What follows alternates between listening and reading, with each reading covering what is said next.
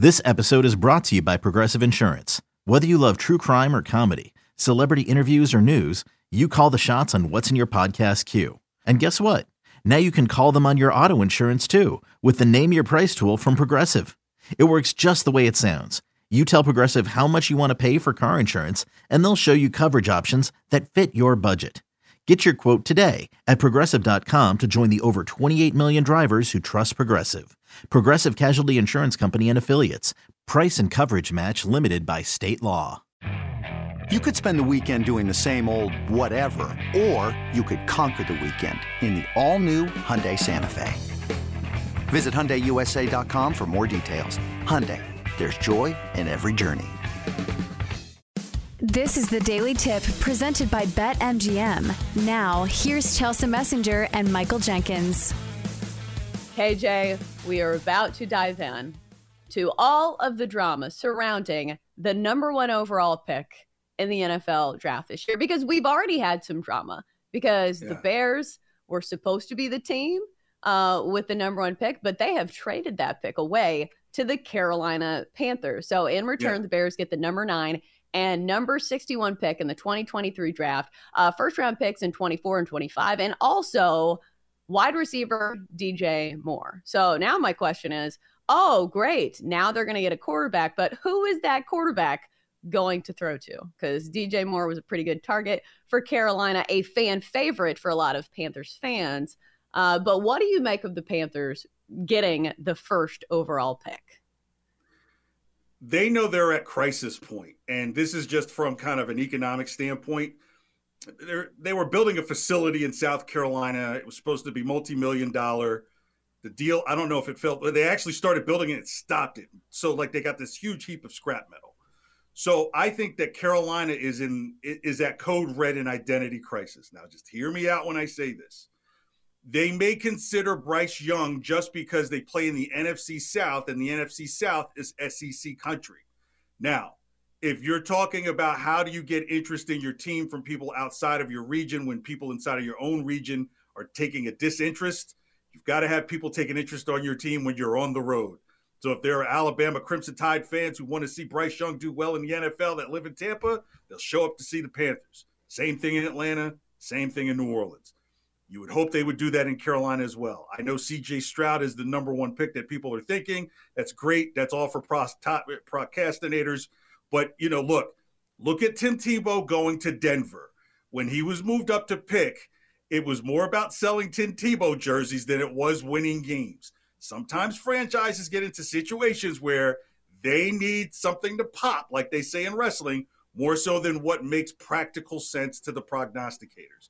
Now, is there a chance that they trade out of it? Anthony Richardson could be another person, and you can make that argument for him being a Florida guy playing, you know, in Florida. There's a fan base there. So, again, you know, SEC has a lot of power in southern states. They're bigger than most pro football teams. If you look at the pro four football teams in the NFC South and the SEC, you can name three SEC teams that have more brand awareness than all four of those teams. So don't sleep on kind of a Tim Tebow-esque move where it's like, we need to get a face to sell some shirts, to show up to some away games, just because we are tens of millions probably behind in the hole. And because of this deal in South Carolina with the facilities totally went under. I mean, the Panthers could be 2 or 3 years away from a move if they don't make some type of different type of move. But KJ, here's where I disagree with you. It would be one thing if we had a college quarterback that had the marketability of Tim Tebow, that had the marketability of Cam Newton. But Bryce Young and CJ Stroud, these are not guys that people are going to games just to see. And Carolina is ACC country. Like, I went to an ACC football husband, that doesn't exist. Like, but come still, on now. It's not SEC country. Like, you're not putting a team in the middle of Alabama. Just because there's not an SEC, people aren't going to the games just to see Alabama players. Alabama, you have to win football games. Cowboys. They are the Dallas Cowboys. Winning cures everything. Football. Listen, nobody cares what school you went to if your team is hot garbage and your team can't win a game. That's not going to fill seats. So if I'm a GM, I'm not getting a quarterback and hedging my future on the backs of CJ Stroud or Bryce Young, because That's what you're doing here. It's not like they're using a third round pick. They traded for the first overall pick. Like, this is a franchise altering move. And plus, they just lost one of their best receivers. Who is he going to throw to? I just don't think that the juice is worth the squeeze here. Because if it was other quarterbacks, I'm just not a huge believer in this quarterback class. I need to tag somebody in here. I'm not sure if we have a sounder for this, but this is like old school wrestling where, KJ, I'm going to bring somebody in that maybe has a different opinion, maybe has something to back up my case. I don't know. He's a wild card. David, what do you think? My case. Listen, I'm totally and completely on Chelsea's side here. Bar none, end of story. So? Winning solves everything. And let's just look at let's go from a betting sense. Let's look at the books. The Panthers make this trade, and who automatically becomes the overwhelming favorite to become the number one overall pick? It's CJ Stroud. One, because he's the best quarterback in this class. Two, because it's probably been discussed and it got leaked out that that's who they're going with. They went into the combine looking for their number one. They found him. They made the trade with the Bears, and they are going more than likely with CJ Stroud. I'm almost positive that it's CJ Stroud after the performance he had at the combine. Absolute killer combine from CJ Stroud. And there's Bryce Young could be the end all be all. There's still going to be questions about his size. Sorry. Well, and also CJ Stroud is minus 300. Like, that's what the odds are saying as well. So KJ, I get what you're trying to say. And like I said, I would agree with you if any of these guys were the college brands that we saw Tim Tebow. Like, Tim Tebow, is more than just like the sports world. He's a guy that's on Good Morning America. These CJ Stroud, Bryce Young, Anthony Richardson, none of these guys have a brand near as strong. Oh, yeah, nobody is Tim Tebow, right? But, I mean, the Panthers, if they're thinking about moving in a few years, then take C.J. Stroud. I think Dallas wants a second team. This might be it, So, look, again, when you're a franchise that you're on the verge of trying to figure out if you're even going to stay, you're in a mid-sized market, you haven't won, you're kind of having a Cam Newton hangover, you would probably need to at least match some type of Cam Newton energy. Could CJ Stroud do it? Good luck with that. Maybe, right? Ain't nobody matching that energy. Like you're not matching what they got from Cam Newton. Like Cam Newton not only was a great football player, he was a huge personality and a huge human. Like, he was way bigger than Bryce Young. And I think when you have a team that doesn't have a good offensive line, like, he was a great pick. Let's be honest. When you're a struggling when you're a team and you have a struggling quarterback situation, the best thing you could do is get a quarterback who can move their feet. That's the reason why I lean towards Bryce Young. Is I would rather have kind of a Justin Fields situation where it's like, hey, I don't want some guy to be so cerebral with his arm like a Mac Jones and find out the guy's overwhelmed by the speed of the game at the next level. I might want to see a guy take off for 60 yards and run. At least that creates excitement. And my question is, who would potentially create more excitement, Bryce Young or C.J. Stroud as a quarterback? If I'm the Panthers, I don't have time to figure out how good C.J. Stroud's arm is in the NFL and a guy who decides to run just to kind of show that off. Nah. You've got to take off. Bryce Young is barely 200 pounds. That's the problem. Care. Yeah, he can run, but he's going to be tackled by linebackers in the NFL. So I think that's my question there. If you're hedging your entire future on a guy that needs to run the football in the NFL and he's barely 200 pounds, I don't like my chances. Hey, it's Kaylee Cuoco for Priceline. Ready to go to your happy place for a happy price? Well, why didn't you say so? Just download the Priceline app right now and save up to 60% on hotels. So whether it's Cousin Kevin's Kazoo Concert in Kansas City, go Kevin, or Becky's Bachelorette Bash in Bermuda, you never have to miss a trip ever again. So download the Priceline app today. Your savings are waiting.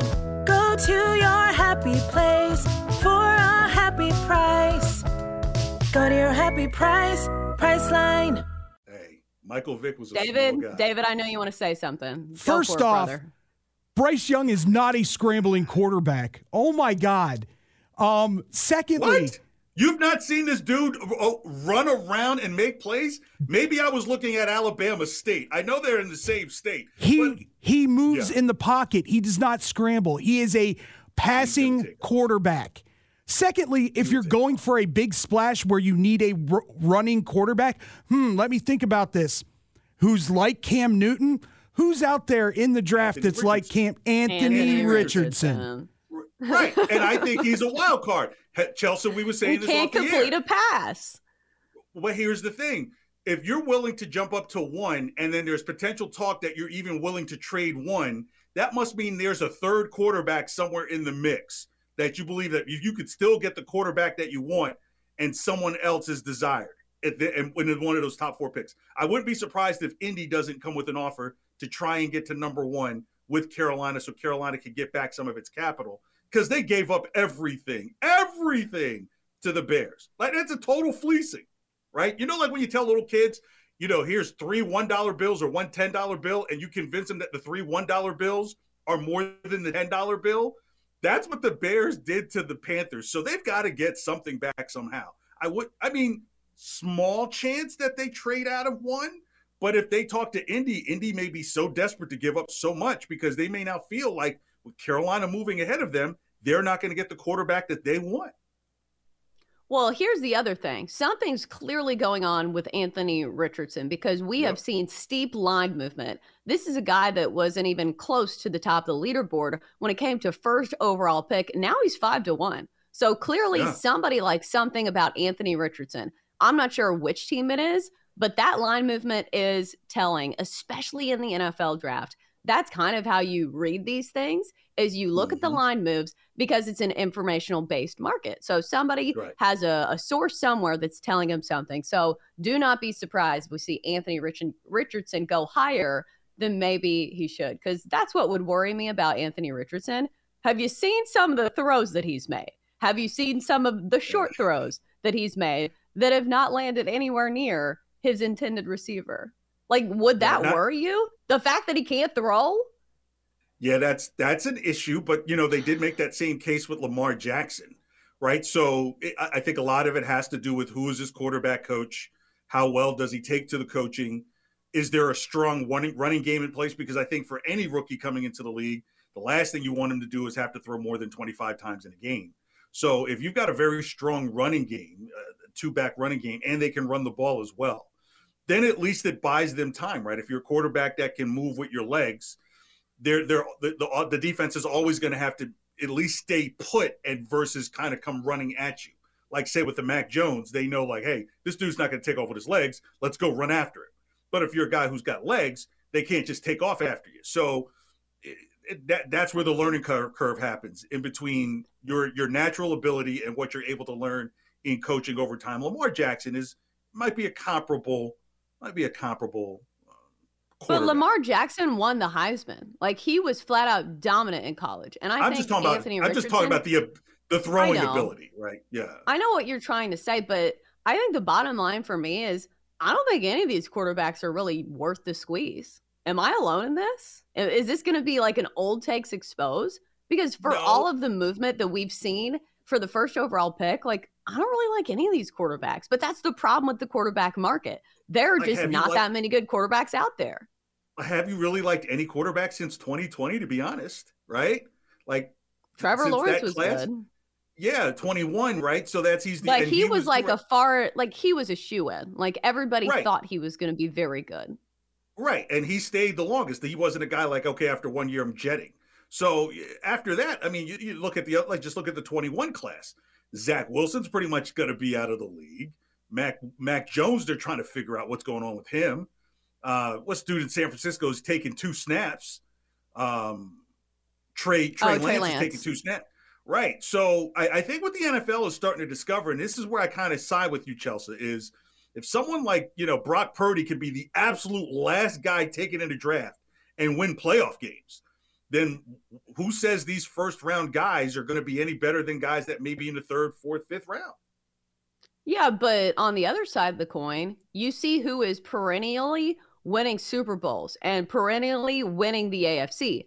it is teams who have superstar quarterbacks. So it's always going to be those teams hoping they land on the next Josh Allen or the next Patrick Mahomes, because those weren't guys that were winning the Heisman in college football. Right. Yes, they were very good, but still there was some potential waiting to be unlocked, which, you know, everybody's swinging for the fences on some of these quarterbacks. And I get it. Quarterbacks can truly change the outlook of your team. And in the meantime, this is something that surprised me when I saw it written on our rundown.